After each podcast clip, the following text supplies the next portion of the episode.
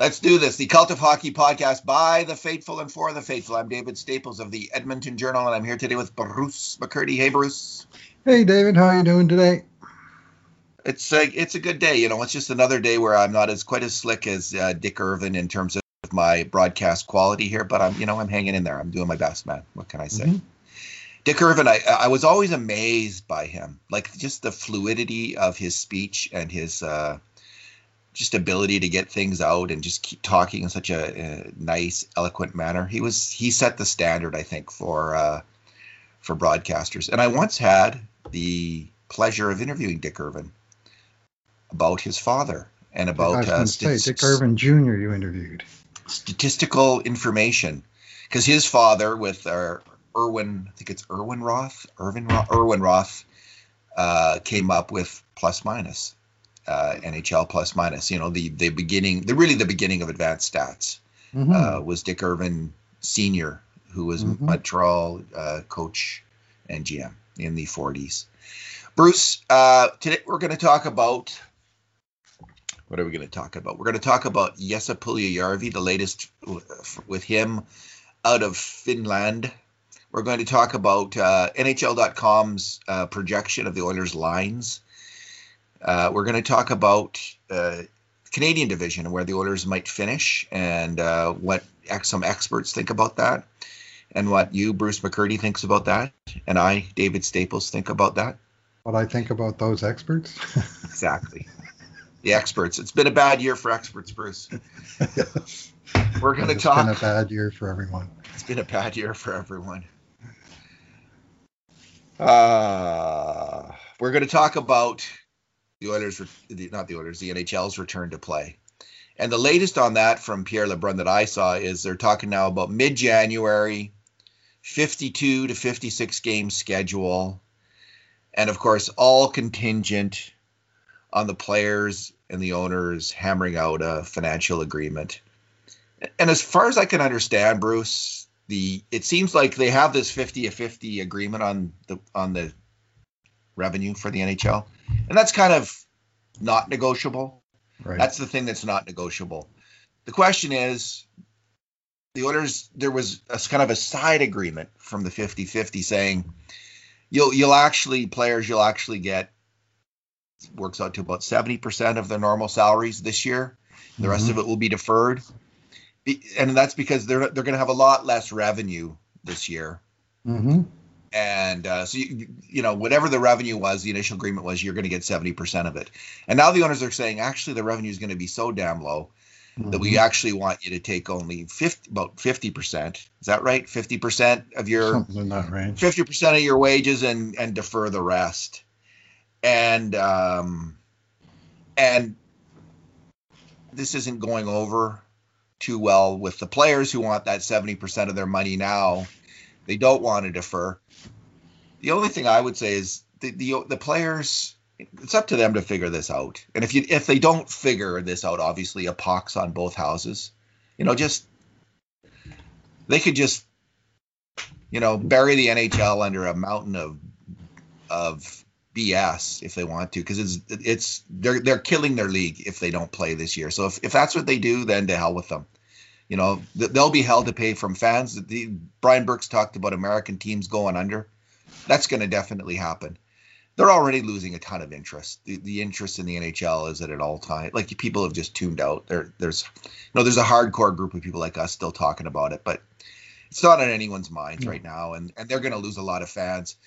So the the whole deferral thing to get back to that is, if they defer the money if they take the money, all the money now, 70% of the money, if they take more money now, that means down the road, there's going to be salary cap implications. The salary cap will be lower. So essentially, you're taking away from f- future payments to players to get the money now. And this may sound like whatever, but it, if I was a if I was a 18 year old superstar heading in the NHL, I'd be a little bit worried about this because what this means is the salary cap. If if they take all the money now, that means they're going to have a bigger bill to pay later. And mm-hmm. that will come out of the pockets of players who are not in the NHL right now. So this is pitting right. current NHL players against future NHL players who do not have a vote. Yeah. in Guess which ones have the votes? Yeah. Guess which ones have the votes? hmm So, uh, and I can see people wanting money now rather than money in the future. Money now is worth more than money in the future, and um, probably. So why why wouldn't with inflation? You know, if inflation goes up, we'll see see about that. So I can see why the players want the money now. I can see why the owners don't want to pay the money now, and I don't give a hoot about any of it. If you can't figure it out, to hell with you. So that's my take. What's yours? Yeah, well, the players are upset, and I'd say understandably so, in that they uh, negotiated this agreement, this memorandum of understanding on, on the new CBA five months ago in July.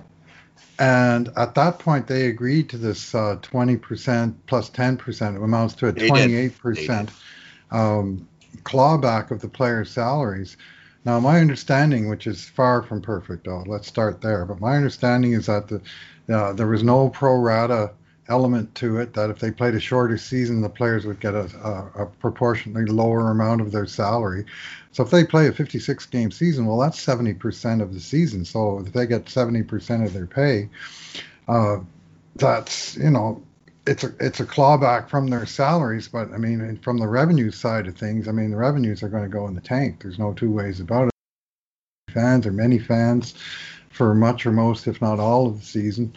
Uh, I would make the case. I'm not entirely convinced the owners bargained in good faith, frankly, in the summer when they because they really wanted to get back and play the playoff games, which satisfied some of their TV commitments and and uh, and ensured some re- revenues would come in.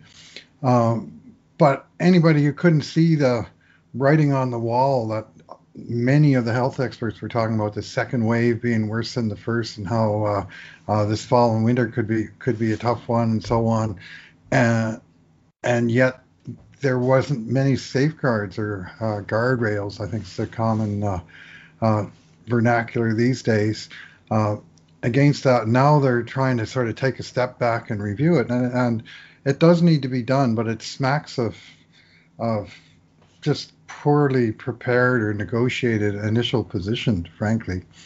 Uh, and the players are in a, uh, you know, they're in a tough spot. The owners are in a tough spot, but it's in both of their interests. They got to work it out. I mean, if they were to if they were to impose a work stoppage on top of uh, of you know the natural work stoppage that the pandemic has applied, uh, it, it would be a death blow. I just don't understand how you know how the hockey would would survive anywhere close to its current form. And Brian Burke was saying that you know, don't worry about Canada. Canada will bounce back and be ready to consume hockey whenever in whatever form. But this big uh, continental market that they've developed is. Uh, you know, I mean, it's on shaky ground already. Some of these cities they play in, where they, you know, they don't to me, the boundary is where ice forms naturally. That's hockey country, and where it doesn't, you know, it's sort of, uh, uh, you know, it's artificial ice, and in a way, it's an artificial game there. Those markets are in big trouble. I mean, they've always been, you know, difficult sells, but they're they're in big trouble now. So they have to work it out, and as you say, a, a lot of it's just um, a battle, internal battle within the players, uh, where how do they split their 50% among themselves? And in this case, it has a long-term implications over the six or seven years uh, of the CBA before the accounts get settled. Well, that's an awful long time. I mean, that's more than a full career for a dollar. So the ones who are around now, obviously, they want to put off as much of that as they can. But uh, uh, they're uh, they're in a difficult spot. Uh, I'm, I'm just going to quote a little bit from a column I read on Boston Hockey Now uh, by Jimmy Murphy, I think the guy's name is, and uh, he he winds up that says uh, uh, one NHL player told him Friday morning the players are trying to treat this like they do when an opponent takes a run at them on the ice, trying to goad them into a retaliatory penalty. Players know the owners are taking advantage of them in the pandemic right now, but they know they can't afford to miss an entire season. And this is a quote from the agent Take a number and get them when the time is right. The players know they've been cornered again and we'll have to accelerate that money they owe and maybe even pay hmm. more when all is said and done because let's face it, this 50 50 revenue share is bullshit. It's working more in the owner's favor. That being said, the feeling I get talking to my guys and other agents is that now is not the time to finally take that stand. Everyone involved needs a season, and the players want to give the fans a season with everything that's going on in this world. I don't care. I don't know what the players are thinking, and like whatever hockey analogy they're using, like it doesn't matter to me. Bruce it, it, Burke has also said the Oilers have the right to cancel the season, a legal right, mm-hmm. and yeah. and whether they do or not, they could cancel the season, right? Like, and yeah. then then it'll go to the courts and they'll work it out over years, right? But the owners can still cancel the season right now, whether they're right or wrong. It seems to yeah. me they can do that. So yes. this is a big stick, and yes. um, it's called a force majeure. That's right. Term. And and you can. I, I would say that what you're saying has some sense. Like they mm-hmm. certainly did have a deal, and it seemed like the players yeah. had some certainty. Yeah. At the same time, was it bad faith um, to not? Did they think that did did did people know where COVID would be? I would say there was a lot of uncertainty. That's for darn sure we, we had those huge projections. Remember initially huge projections of spread and deaths initial from from Oxford and London that turned out to be incorrect. That was the you know some of the smartest people in the world trying to figure out what's going to happen to COVID, and they were completely and utterly wrong. So to to know what was going to happen with COVID this fall, a uh, little bit of a little bit iffy to know that. So maybe the owners were incorrect to make a deal based on the fact that they didn't know, and maybe they they did that to get the players into the playoffs. So yeah. so that's that's a fair comment. That's definitely a fair comment. Um, on the other hand, uh, no one no one did know where COVID was going to go. We're in this terrible situation, and it just strikes me the players are in this situation where there's a little bit of denying of reality. There's mm-hmm. this huge hit to their industry. Their industry isn't what it oh. was. It's it's the revenues. If you're going to play without fans in the stands, your revenues, like some right. people have said, they're going to be hardly cut at all. But my understanding was like in the past, the revenues were 80 percent, and now they're I think closer to 50 percent. The gate revenues are about 50 percent mm-hmm. of the revenues, if I'm not mistaken. You're losing that. That's half the money and mm-hmm. and it's at least half the money because then there's other things that are probably going to go by the waysides in terms of sales and advertising of uh, sales of paraphernalia and advertising from from um, inside the building and other things like that. I, I don't really know, but the the fundamental economics of the industry have been changed, and you're just gonna have yeah. it's it mu- it's obviously hugely painful for anyone, yeah. everyone who has to take a salary cut.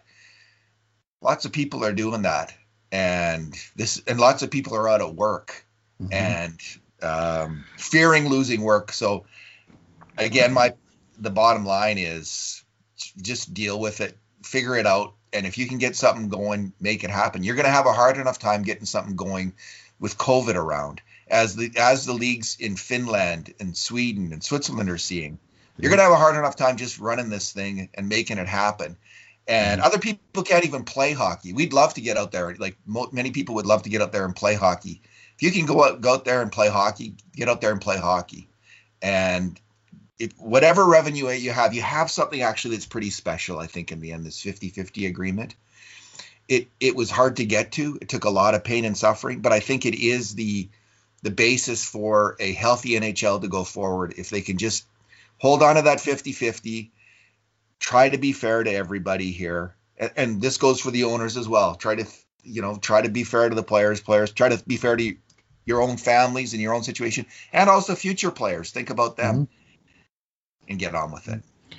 Well, the players splitting their own share of the pot. I mean, we used to at least see this on an annual basis when they voted on this escalator clause on the salary cap, and yeah. basically that they were splitting their share of the pot. But it basically, again, as I understand it, it boiled down to uh, that group of players that had guaranteed future contracts not wanting the escalator, and that group of players that didn't have contracts in the future that are going to be hitting the open market wanting the escalator for the teams to have more salary caps so they could sign more guys. And of course, the higher the salary cap, the more the escrow. And I'm not fully sure that the, the majority of players understand escrow to its to its full meaning, but uh, that that's another issue. But they would always have this split vote because there would be competing interests of how they shared their part of the pie. Really, in a sense, the owners had nothing to do with that part of the argument. On the flip side, the owners get the 50% of hockey related revenue, or at least they're supposed to in the long run. But they also have this other factor of franchise values, you know, the Forbes values of, of, of, the teams going up and up and up and up and up. That's totally unrelated to the hockey related revenue that these guys, you know, I mean, Daryl Katz, what's he seen? The value of the Oilers double or more in the time that he's had the team. And they don't want to kill the goose that laid that golden egg. And, and so to have a full on work stoppage, that would be devastating to the industry. So I really there's, you know, there's strong pressure on both sides. Uh, as distasteful as it is, they got to work something out. You're right, Bruce, and that's the stick. If there's any kind of stick that the players have, it would be yep. that. But I, I, think for the owners, there's been con- consistent rumors of about six owners wanting just to cancel the season because they're going to lose more money by playing the season than by, than by not having it. Is the the mm-hmm. rumor? Who knows? Like, and it's kind of in a time of war, don't believe anything, right? Like when right. when, when two sides are squabbling over money, mm-hmm. uh, be careful about that. But um, yeah, I I think that is something that the players have that the owners would be worried about their franchise values decreasing. But I think that's overridden by probably a lot of these owners are, uh, I'm guessing, are in terrible financial trouble right now. Just like you know, a certain percentage of the population, depending mm-hmm. on what, what your business is. Mm-hmm. So they'd be happy just to to ditch the season, some of them, and and not lose that money because they can't afford it. They can't afford that money. Like they literally well, where are they going to get it? They're asking themselves. They they right. can't make the payrolls of their current businesses probably, or struggling to do so.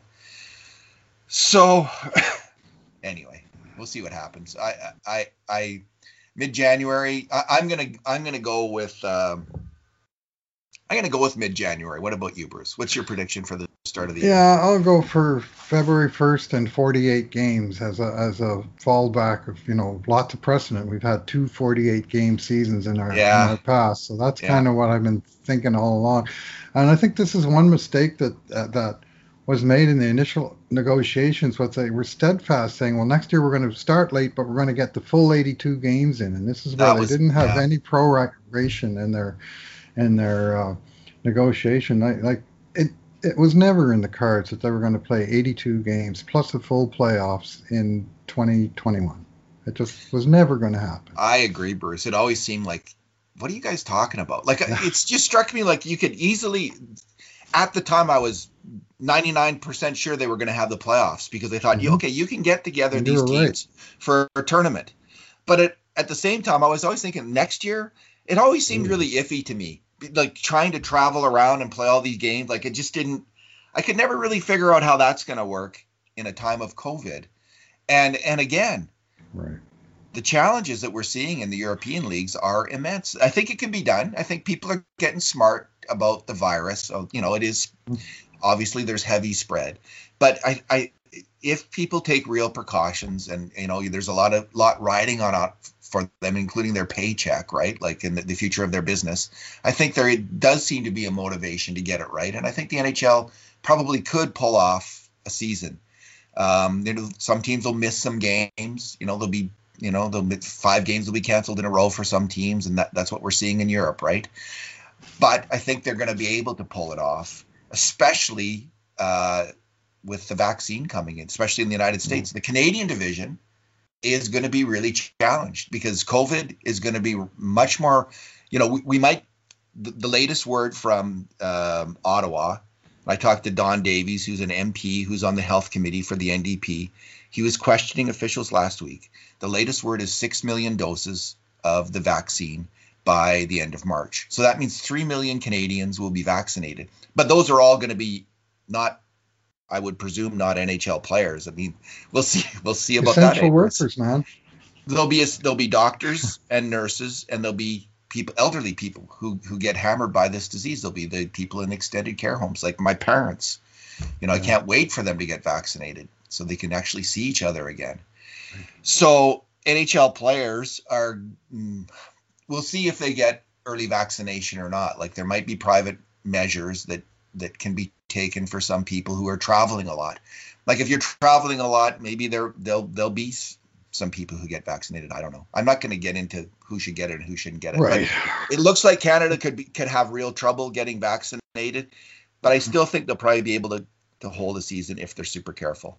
All, all we know is that if wherever the front of the line is, Calgary Flames will be in front of that. and Matthew Tkachuk at the very front of that. yeah, it, it's uh, it's. Followed I mean, by Mark this is where where I mean the headline of the, this article was, unless COVID makes it impossible, there will be a season, and that you know that possibility. I mean, we're talking about daily records for infections, hospitalizations, and deaths, and it's just ramping up and up and up at just a completely Right. scary rate. So, the whole shebang could be compromised uh, by you know what develops there, and it's completely out of Gary Bettman's hands or anyone's. So, you know, some of some of the stuff is just you know big, bigger picture, just dominating uh, what the individual actors are able to do. in the United States, uh, and who knows what's going to happen, but the, the, the people who are head, heading up Operation Warp Speed say a, million, or excuse me, a hundred million vaccinations by the end of March in the United States. If they can achieve that, they can easily, I think, proceed with an NHL season. That's going to solve a lot of their problems really, really fast. So uh, good luck to that, man. March. That's not middle of January. And in the Yeah. meantime, you have the mayor of LA saying shut it all down. So There is a know, lot of there's going to uncertainty. be- yeah. there's a lot of uncertainty and some really hopeful news. Like I, I just, you know, if you worked on that vaccine and you're listening to this podcast, good work, good work. yeah. Alrighty, Bruce, let's talk about the Canadian division and whether or not. Uh, let's not talk anymore about whether or not they can proceed. We, Right. hash, we don't know. we don't know. We have our fingers crossed. But the experts say if they do proceed. What, what do the experts say? The Oilers won't even make the playoffs. Is that the consensus? No, or no, no, not not quite. This is it's Canadian division. It's been a lifelong dream of mine, and I wrote about it on a hockey day in Canada on February, and it was like I was George Orr and Ursula Le Guin's The, the Lathe of Heaven, where the dream became a reality, no matter and it, but in an unexpected way, and it's become a reality in a most unexpected and unwelcome way. That the uh, the border is closed and and remains closed for the foreseeable future. That there's enough of a critical mass in Canada, thankfully. It's not like baseball or basketball where we got one team and they're forced out of the country to, to participate. We got seven teams and basically a quarter of the league, and in a four division league, there's enough for uh, just the Canadian teams to make a viable uh, division of their own.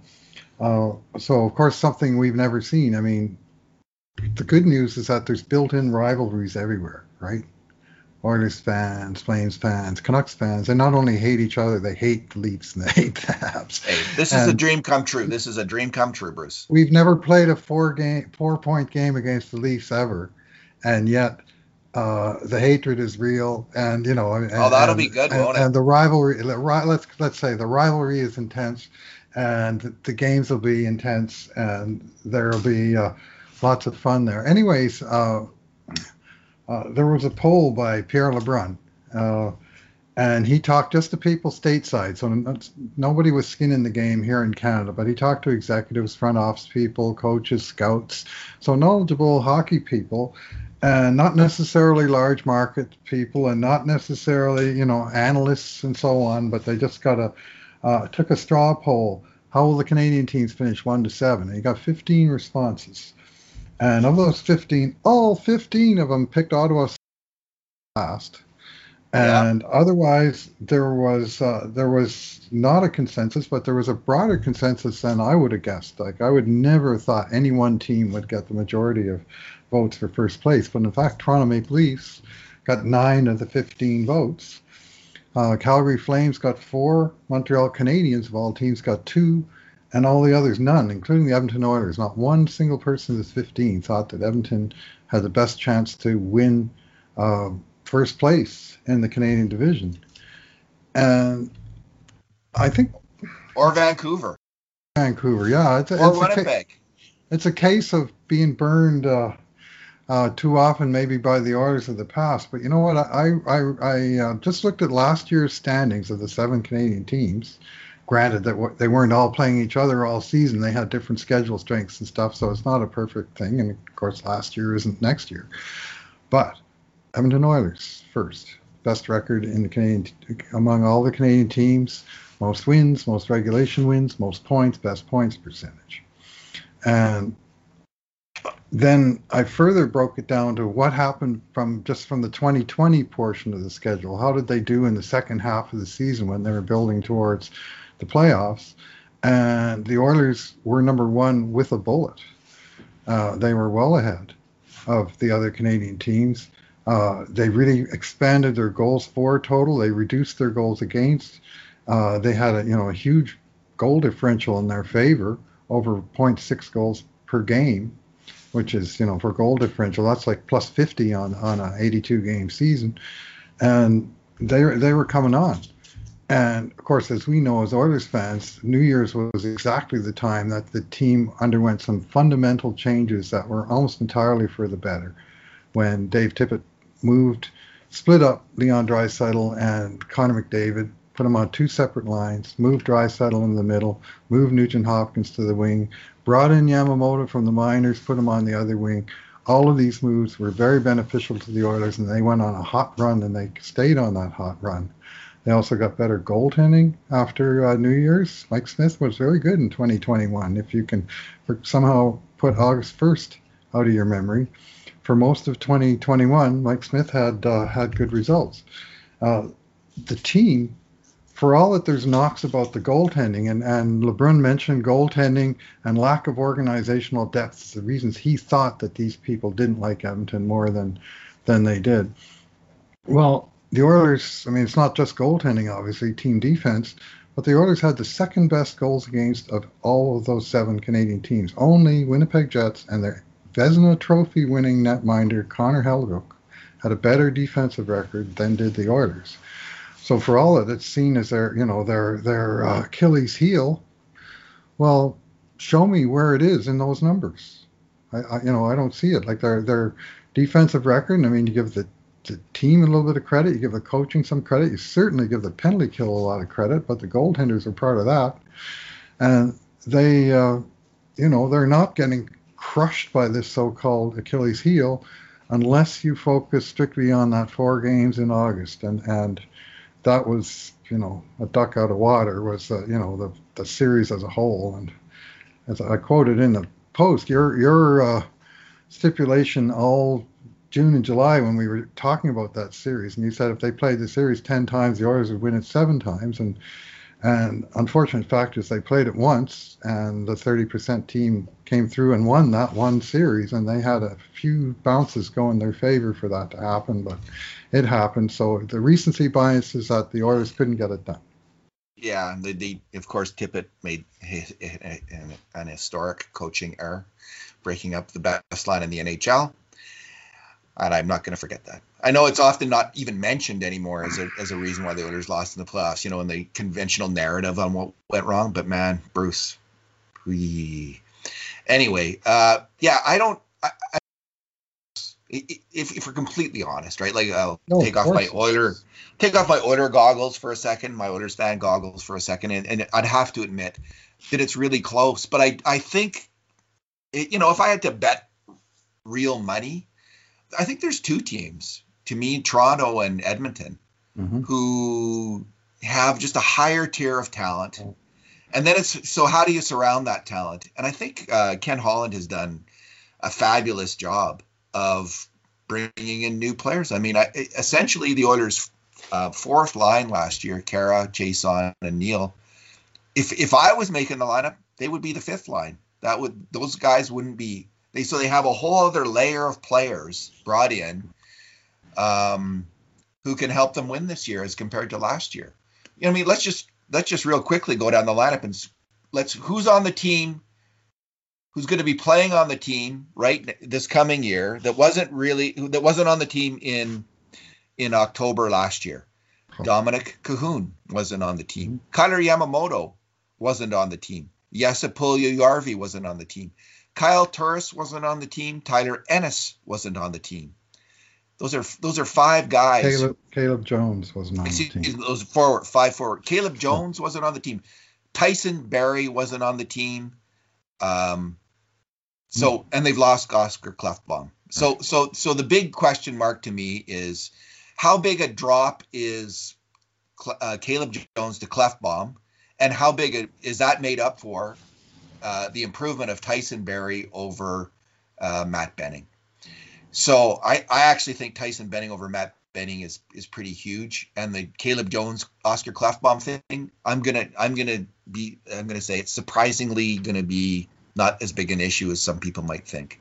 I think Caleb Jones is is overripe and ready to step in and hang in there in a top four role in the NHL. And that's a big statement. And if he doesn't, they still have Chris Russell on the left side, and he'll get you through. They have Lennstrom they can go to. They have Lagesson, so it's not exactly like they have no options on the left side. Their goaltending, Bruce, is to me more settled this year than it was last year. Last year, mm-hmm. Koskinen t- was a total question mark whether he could be a number one goalie in the NHL. Well, he was a number one goalie in the NHL last year. He had a weak playoffs, but he he had a 19 916 save percentage. Like he was in the top half of starters in the mm-hmm. NHL, just at the top half. He was like 15, 16, 17, right in that middle range. So they the Oilers have a starting goalie that uh, for who played that way for a whole year. Can he keep it up? Well, he's I don't see why not. He he got better year to year. Um, unless he gets hurt, should be okay. So I, I, I, all due respect to the experts, that kind of unanimity, like Toronto, Toronto's a good team, but they, they don't have two MVPs uh, at center. Um, Montreal, who are their two top centers? Who are they counting on? Their ta- Those they're two counting young on, kids, Suzuki and Kotkaniemi and you're going to have them go up against. Listen, Leon Draisaitl and Connor McDavid. There's something fundamentally changed this year, Bruce. no kidding. Draisaitl and McDavid are playing on their own lines, mm-hmm. and they're mm-hmm. actually both going to have good wingers. Mm-hmm. They're actually both going to have be surrounded by good wingers. This mm-hmm. is a this that transformed the team last That's January. That's the big change. One of these years, Bruce, the Oilers are going to go on a run where they mm-hmm. start the year and they're going to get like 13 wins and two or three losses. And I'm not saying that's this year, but it's not a bad bet that it could be this year. The Oilers could come charging out, take command, and be be the best team. Is that going to happen? You know, I'd say there's a one in three chance that's going to happen, but there is a there is a what is there in terms of the Oilers winning this thing? Mm-hmm. I'd say I'd say it's forty percent they're going to win. Well, it's not zero. That's that's the thing that shocked me, and it kind of hmm. prompted me to write this this post. I mean, Toronto, 14 out of the 15 had them in the top three, whereas Edmonton, it was like three for second, four for third, three for fourth, three for fifth, two for sixth, and none at either first or seventh, and they're you know just in the middle of the pack.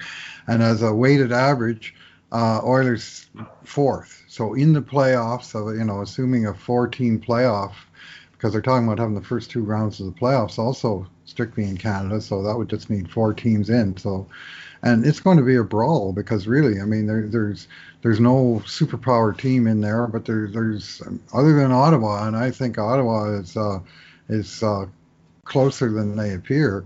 Uh, the other teams, you know, there's going to be a lot of highly competitive games. Let's put it that way. And you know the teams shown on the outside looking in, Vancouver and Winnipeg, no doubt their fans are saying, "Hey, we're better than that." And so I'm just saying we're better than that. You know, Oilers have got, and you mentioned it. I mean, lack of organizational depth. I mean, if even if you can make that case, well, let's look at the top of the lineup. And who, which other team in the seven or the 30 other teams in the league have two top end players of the caliber of McDavid and Draisaitl. Well, the scoring race tells me there's none other teams that have that. And there's you know there's more to hockey than scoring, obviously, but it was Edmonton's uh, surge in scoring that really uh, pushed their performance in the second half last season. I don't see why that's going to slow down. You know, Edmonton compared to a lot of the American teams, what the Oilers lack compared to a lot of teams is that true number one D man or the, like that really elite player. How many of the Canadian teams have a true number one D man? I'd say Quinn Hughes in Vancouver yep. is is that guy. He's that guy. Up. Mark Giordano, obviously guy. obviously was that guy. I think his play took a little bit of a hit last year. He's 37 now. Mm-hmm. Toronto's Montreal's top guy two top two guys are Shea Weber, uh, who is now 35, and Jeff Petry, who's 32. Jeff Petry's never been a true number one guy. He's comparable to a Darnell Nurse. So um, they don't really and Ottawa doesn't have that player. Maybe Thomas Chabot will will will grow into that. And Morgan Rielly's kind of in. Morgan Rielly's a very good hockey player. Uh, when Connor McDavid isn't deking him, and uh, burned, and uh, he got burned. He got burned, and um, but Toronto's de- depth. Here's their defensive depth: Jake Muzzin, who's 31 now, and um, he's a good player. He's a mm-hmm. top four NHL D man. Mm-hmm. TJ Brodie, he's 30, and he's probably a top four NHL D man. Mm-hmm. Um, Justin Holl, Zach Bogosian, Rasmus Sandin, Travis Dermott, Mikko Lehtonen. You know, the, their bottom of their defensive roster is very similar to the Oilers, and their top isn't that dissimilar. Um, you know, Morgan Rielly's uh, the best defenseman probably of the whole group. Is that a fair comment? Yeah. Oilers, you know, you'd probably trade him for any Oilers defenseman. Is that is that fair? Yeah, probably. Look hard for sure. Yeah, would you trade him for Darnell Nurse? Some people might not, right? You know, some no. people might not. Uh, but I think most would.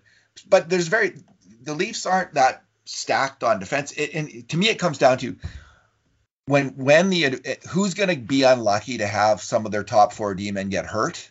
How many teams are going to be unlucky to have their top four D men get hurt? And when that happens, who do they have to fill in? How many guys can you plug in who can still get the job done? And that's what the season's going to come down to, unless there's a goalie injury, which there that's a little bit more rare, but but can happen as well. But if the Oilers stay healthy, if their top D men stay healthy, I, and I, like the Oilers' ability to withstand a little bit more injury on the blue line than, than in the past, Bruce. I mean, they they have players like Lagesson, Lennstrom, Bouchard in the seven D man role, and and they have Russell and arguably Tyson Barrie as their third pairing. Both guys capable of moving up into the top four. I mean, Barrie may start with Darnell Nurse. We'll see what we have. Maybe we'll have Ethan Bear and uh, Caleb Jones, which would be kind of a the old Bakersfield connection getting together. And I I'd like to twins. see those guys. Yeah. All righty, Bruce. Let's go to this is related. Uh, mm-hmm. This is the NHL.com projected the Oilers lines, okay. and um, I don't know where they got the information from, but there there's a they got one thing right they got the dynamite line together. Ryan Nugent Hopkins, Leon Draisaitl, and Kailer Yamamoto. And it will be very interesting to see what Tippett does after the heat. He, you know, fair amount of heat actually. He, mm-hmm. he took. I'm sure, I'm sure he heard about it about that decision and whether he will keep that line together or not. Now the the NHL.com lines, Bruce, for some reason didn't even have Dominic Kahun on their list as one of the on any of the top four lines. They didn't have Dominic Kahun. Dominic Kahun at even strength, he scored 2.2 points per game for the last two years, and even higher in the last year. Just a little bit below Taylor Hall for even strength scoring the last two years, and ahead of Ryan Nugent Hopkins. He will be in the Oilers' starting lineup. He's a very good hockey player. On the on their the NHL.com has James Neal, Connor McDavid, and Zack Kassian projected on the top line. And when you look at um, who had success with Connor McDavid last year? James Neal is at, at, the absolute bottom of the list, even strength. They had a goals for percentage of like 40% uh, with James Neal and Connor McDavid, which is which is which is terrible. You, you know, you can't have a when Connor McDavid's on the ice, your goals for percentage has to be 55, 60%. That's what you'd expect at even mm-hmm. strength. And if you're there was some pretty clear evidence that the McDavid Neal combo didn't work. 11 goals for, 16 goals against when they were on the ice at even strength. That didn't work, and I don't think we're going to see it. Uh, maybe I'm wrong.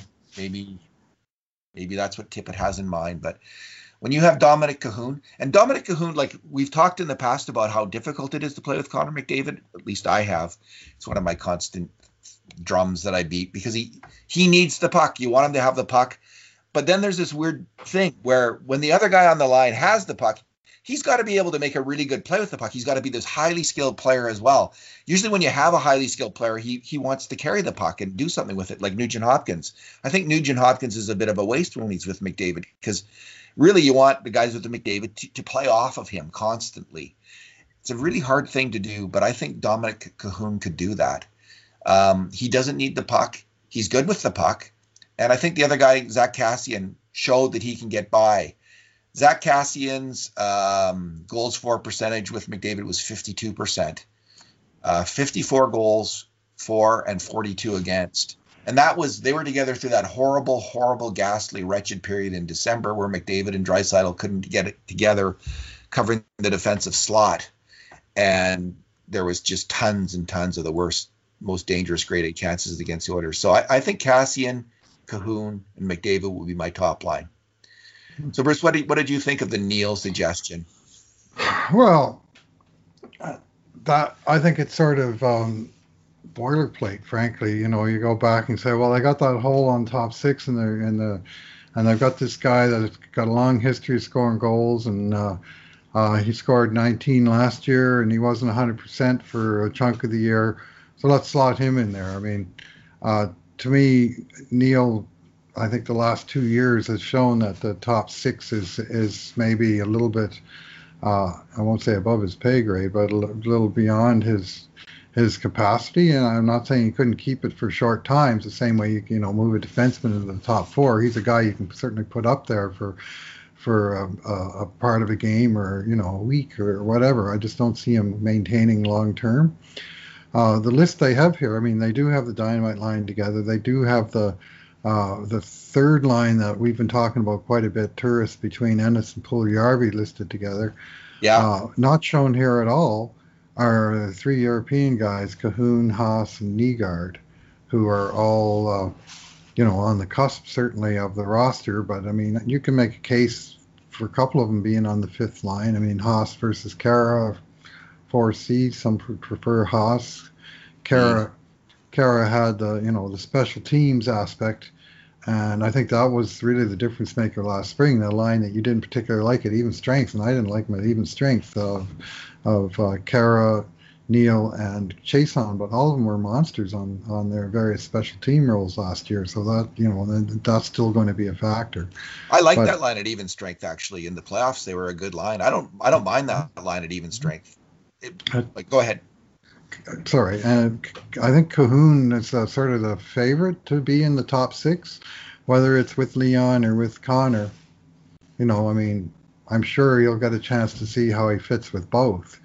Uh, but he was, uh, to me, he was an inspired addition in the sense that um, when you have two star centers and one star left winger, uh, you know, you're going to have one one of the centers is maybe going to have his nose out of joint a little bit. No matter you know how much he sucks it up and takes it for the team, you know, he's going to say, well, you know, I mean, I'm sure Connor's saying, well, look, Leon got the those two great wingers, I could kill it on a line like that too. Well, with a guy like Kahun, you can put him with Draisaitl, and Draisaitl is is I don't think he's going to be be um, unhappy that Nuge is on a different line because he knows this guy. They played together for years. In fact, they played full years together as kids, and but and they've been regulars on the German national team for years. He can score. He can play. You know, he's he's not just a, a guy from Germany. He's a you know a guy who can play the game, put the puck in the net.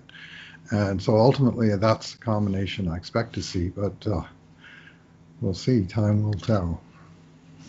It's true, and, and you know we've heard little rumors about you know the it, that it was Draisaitl who was driving the "I want to play with Connor McDavid" thing. That he was unhappy when he was not. I, someone said that on Oilers Now. One of the I think it might have been John Shannon or someone like her spec. I can't remember, but someone let that slip. That it was actually Draisaitl, mm-hmm. and that we've also heard that Dry it's Draisaitl who he cares about playing with most is Yamamoto, mm-hmm. and uh, so yeah, we might see. You know, if it's Kahun, Draisaitl, and Yamamoto, that will also be a pretty dynamite line. I have a feeling. So that will that will like this. You know, my criticism, my ongoing uh, ranting about that might be assuaged by uh, a line that works. That's all right. I need to see is a line that works. I right, I'm not wedded to Nugent Hopkins on that line. Nuge with McDavid can work. Nuge, McDavid, and Kassian could work. And um, obviously, you have two really fantastic players like that. But I think actually Kahun is a better fit than than Nugent Hopkins. Uh, just they're two different skill sets. I think mm-hmm. uh, uh, Kahun just strikes me as uh, a very confident player with the puck, and so when he, he, you have to have confidence playing with McDavid too, because there's that need to give up the puck, but there is a need right. to make a play now and then when you have it. And I, I just I just think that could work. I think he's a really, really smart player, and I just love the dry. On a, honestly, I love the dynamite line so much.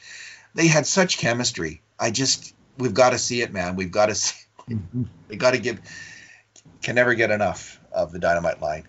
Well, Leon so, Draisaitl, for all the all the complaining about his plus minus, from January 1st to the end of the season, he was plus 13.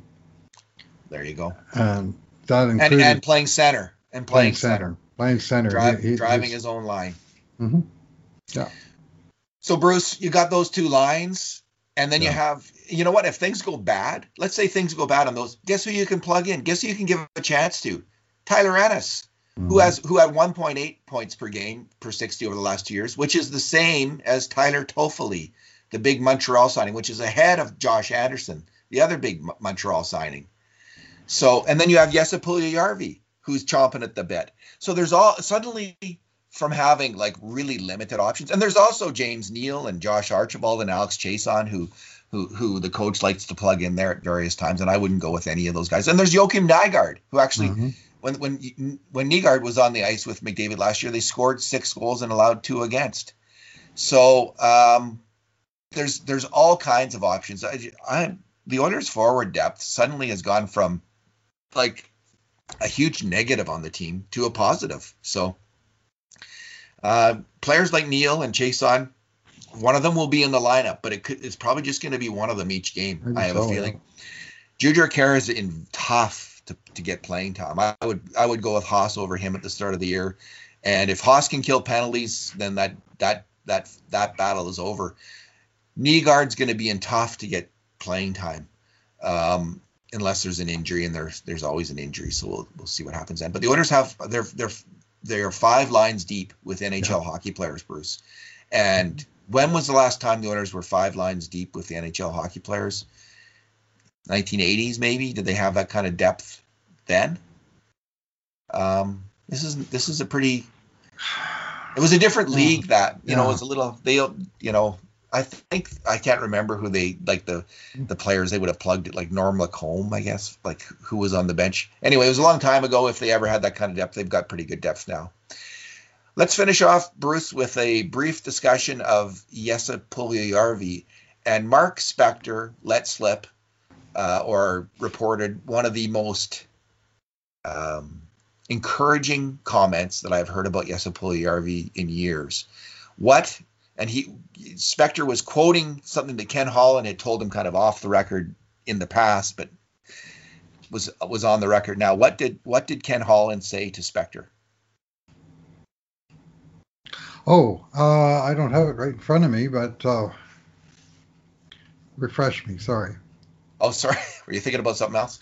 Uh, uh, well, I didn't have that specific comment okay. in my head. What he said was essentially what Colin said was because you wrote on it. I was going to I did. I was throwing that to you. But what he said was, uh, now I've got to think of it, was that what he hoped was to get a veteran center to play with, right, play with Puljujarvi for the whole year. Get this veteran center in there, someone who could teach yes of the game and kind of keep them together the whole year. And that was the plan for the year. Get him with a veteran center, third line center, teach him the game, and that that's what's going to work out. And lo and behold, the Oilers had that player in the past in Dylan Strome, and they traded him away for Ryan Spooner. Ryan and Strome. that is just a world of hurt. Let's not get into it. But they've signed Kyle Turris, who is a Dylan Strome like player, I think. Ryan Strome. Veterans, yeah, Ryan Strome, Dylan Strome. I always mix them up. Ryan Strome like player, and um, Kyle Turris is this veteran center who's had some real success in the past, and he he's not that old that you're worried He's not. He's what is he? 31, 30, 31. Yeah. So, so, he's not 33, 34 like Eric Belanger was when he came. He's a little younger than that. Hopefully, he can he can play in this role and be this guy for Jesse Puljujarvi. And and Speck was also complaining about Puljujarvi's lack of scoring in the Finnish league. Bruce, what I've seen is Puljujarvi could easily have four or five, six more points in the Finnish league. He he's been getting he's in on usually four or five grade A chances a game Usually, there's been a couple games maybe where he hasn't, but um, six grade A chances sometimes. He could easily have more points. Is is, is what I'm saying. Oh, yeah. So just to rate him on points, I think was was uh, a little bit iffy on Spector's part there. I mean, it'd be nice if he had more points, but I'm not worried about it. 16 games worth of points at that. Yeah, it's I mean, a small it was, sample size. It was about that many number of points that uh, of games uh, with a low sample size that uh, prompted uh, Peter Chiarelli to trade Ryan Strome, just to you know, go back to you know Puljujarvi's previous mentor. Yeah. Uh, that that's a trade that still sticks in my craw, but we'll just leave it there. But uh, that's exactly the player that um, uh, that Ken Holland was describing. I, am just saying he wants Puljujarvi on a third line next to a veteran center, and um, him on the bench, give him a steady presence, and I'd like to, him to play with the same guy uh, for most of the season. And that, to me, that is the recipe for Puljujarvi. This idea that he's somehow just going to get airlifted in onto Connor McDavid's line, or worse, this interpretation of some people, any aspirational comment made by Puljujarvi or anybody talking about Puljujarvi that foresees him in such a role down the line is somehow uh, entitlement of a spoiled brat that doesn't know any better. Uh, th- that kind of stuff gets me going. Uh, his long-term future remains indeterminate. The short-term future, it sounds like Ken Holland has a very clear idea in mind, and I think it's a very logical and sensible way to uh, to approach this player. Establish him on the team in a regular role in the NHL, and then take it from there. Yeah, I, I and that's what if, watching him in Finland, I think he needs. Like, I don't think I don't actually watching him in Finland. I'm not thinking there's an easy fit here with McDavid. I think McDavid is hard to play with, and w- there's a better fit with Draisaitl, I think. Um, but if Draisaitl's got his heart set on Yamamoto, I don't know if that'll go over that well. So I'm just, I'm, you know, there's all these internal team politics which we can only speculate on based on, mm-hmm. you know, comments that we hear from insiders, which we may, which I may or may not be interpreting correctly. But uh, third line with Puljujarvi, that's exactly the right fit. Like 40 games, just sending him out there every shift, and like second power play unit with Turris, maybe second power play unit, and killing penalties. I think maybe. yes, that Puljujarvi should kill penalties in the NHL, and uh, would do a heck of a job because because one of the issues has been you get these you know some games descend into power play PK time for the Oilers, and a guy can miss, be, not be on ice for 10, 15 minutes right. sitting there. I think that's really hurt Puljujarvi in the past. So get him out there on the PK. Great big guy, huge wingspan, a, a good defensive hockey player, I, I think. And um, give him that role with Turris. Have those guys out there and see what they can do in that role every single game. Um, and I think it'll work. I think there's a there's a good hockey player there.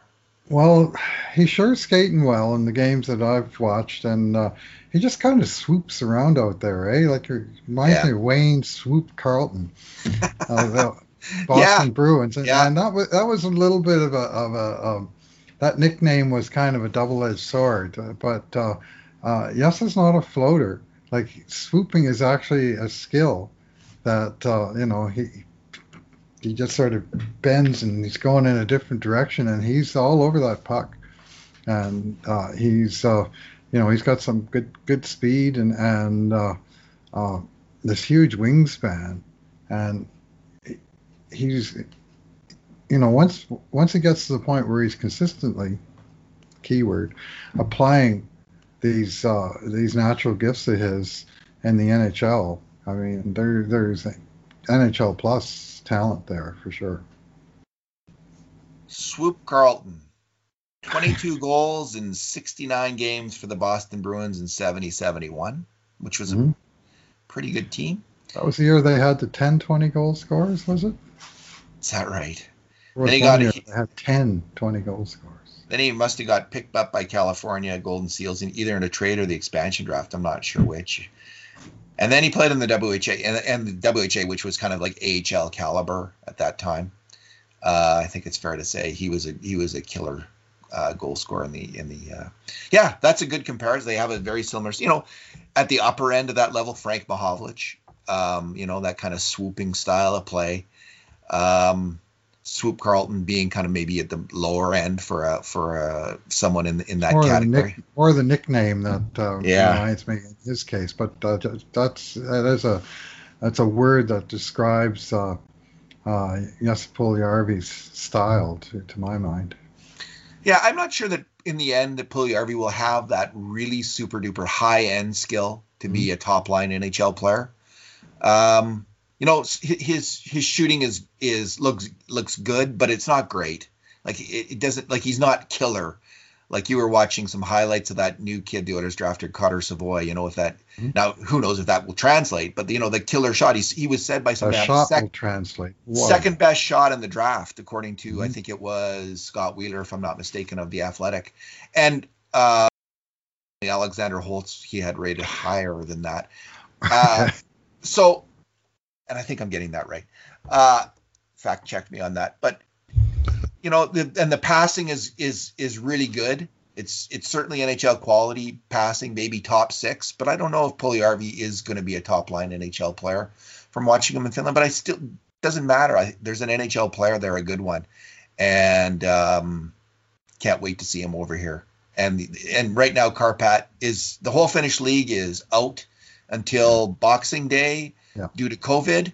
Yep. So um, I wonder if he's going to come over sooner than later. I, I, he may be coming over in a couple weeks, to, and he should come over here, start playing with his teammates again. The, the, I'm sure the older players will start to get together in December. They're already playing. some of them together. Yeah, come come on over, man. If if that's allowed, I don't know what the flight rules are now, but um, I think it's I think he could come over. They're, they're bringing over just hop a ride with the Finnish uh, junior national junior team as they come over here for the U20 tournament. That's probably not allowed yeah, though. Well, well Draisaitl's here apparently among among others, yeah. Nurse and so on. Some of these guys are working out together, and it, it wouldn't hurt, I think, Yessa, to hang out with those guys a little bit and sort of get in, you know, in the team. And I think that was part of his problem before. Uh, uh, so with the league being postponed the way it is, yeah, you bring up an interesting point that maybe that that hastens his uh, his departure point. I know the team Kärpät is already preparing for his departure because I brought in some 35 year old journeyman, put him stuck him in Jesse's role on the first line. Uh, and so uh, they are not expecting to have him much longer. And with you know games canceled for three plus weeks, I mean, initially Kärpät was the team, uh, Oulu Kärpät that uh, canceled six home games in December, and I think that was uh, sort of the the movement that made the whole league sort of reevaluate and say maybe we just better shut her all down for a while while we got through the worst of this crisis. It's interesting because you know when I don't know what the rules are in terms of um, the players getting together right now inside to play hockey in Edmonton, like they're and it, like ten. I don't even know what the rules are, Bruce. Like I have no idea what uh, what will govern that. If they can be in a cohort, um, like a work cohort, it's a little different because they're professionals. This is their job, and right. and I, I think, but I mean, like socially, socially, he probably couldn't get together with them because right. we ain't allowed to do that in Alberta right now. So uh, that's the rules, and uh, let's stick to the rules as best we can. I mean, they can you can get together on an outdoor rink, yeah. I think if there's less than 10. Um, but um, yeah. Anyway. I passed a couple of outdoor we- rinks this week. There was at least 10 people out there that I saw, and I'll leave it right there, but there was at least 10. Yeah. I mean, I, outdoor transmission has, I think the science tells us that even when they had these huge protests in the States and huge rallies, outdoor things, that, that this, I don't get my, put it this way, on the top of the things that I worry about with COVID – that's way down my list because I think the science tells us that hasn't been a big issue. And may, if you can again fact check me on that, and maybe I'm wrong, but I think that's what the science has told us that you know there's always whenever there's a rally, like one political group or the other, the other side's always attacking them, like you shouldn't do that. And then when then, then they hold their own rally, well, this is really important that we hold our rally and it's and it's relatively safe. So, uh, uh, but I do think that the science backs up those who will argue that uh, the outdoor stuff is relatively safe. So, relatively yeah, it's all relative. And uh, let's leave it there, Bruce. Thanks for talking today. All right. Thanks for listening, everyone. And in the meantime, and in between times, this has been another edition of the Cult of Hockey podcast. Let me just find the off button here.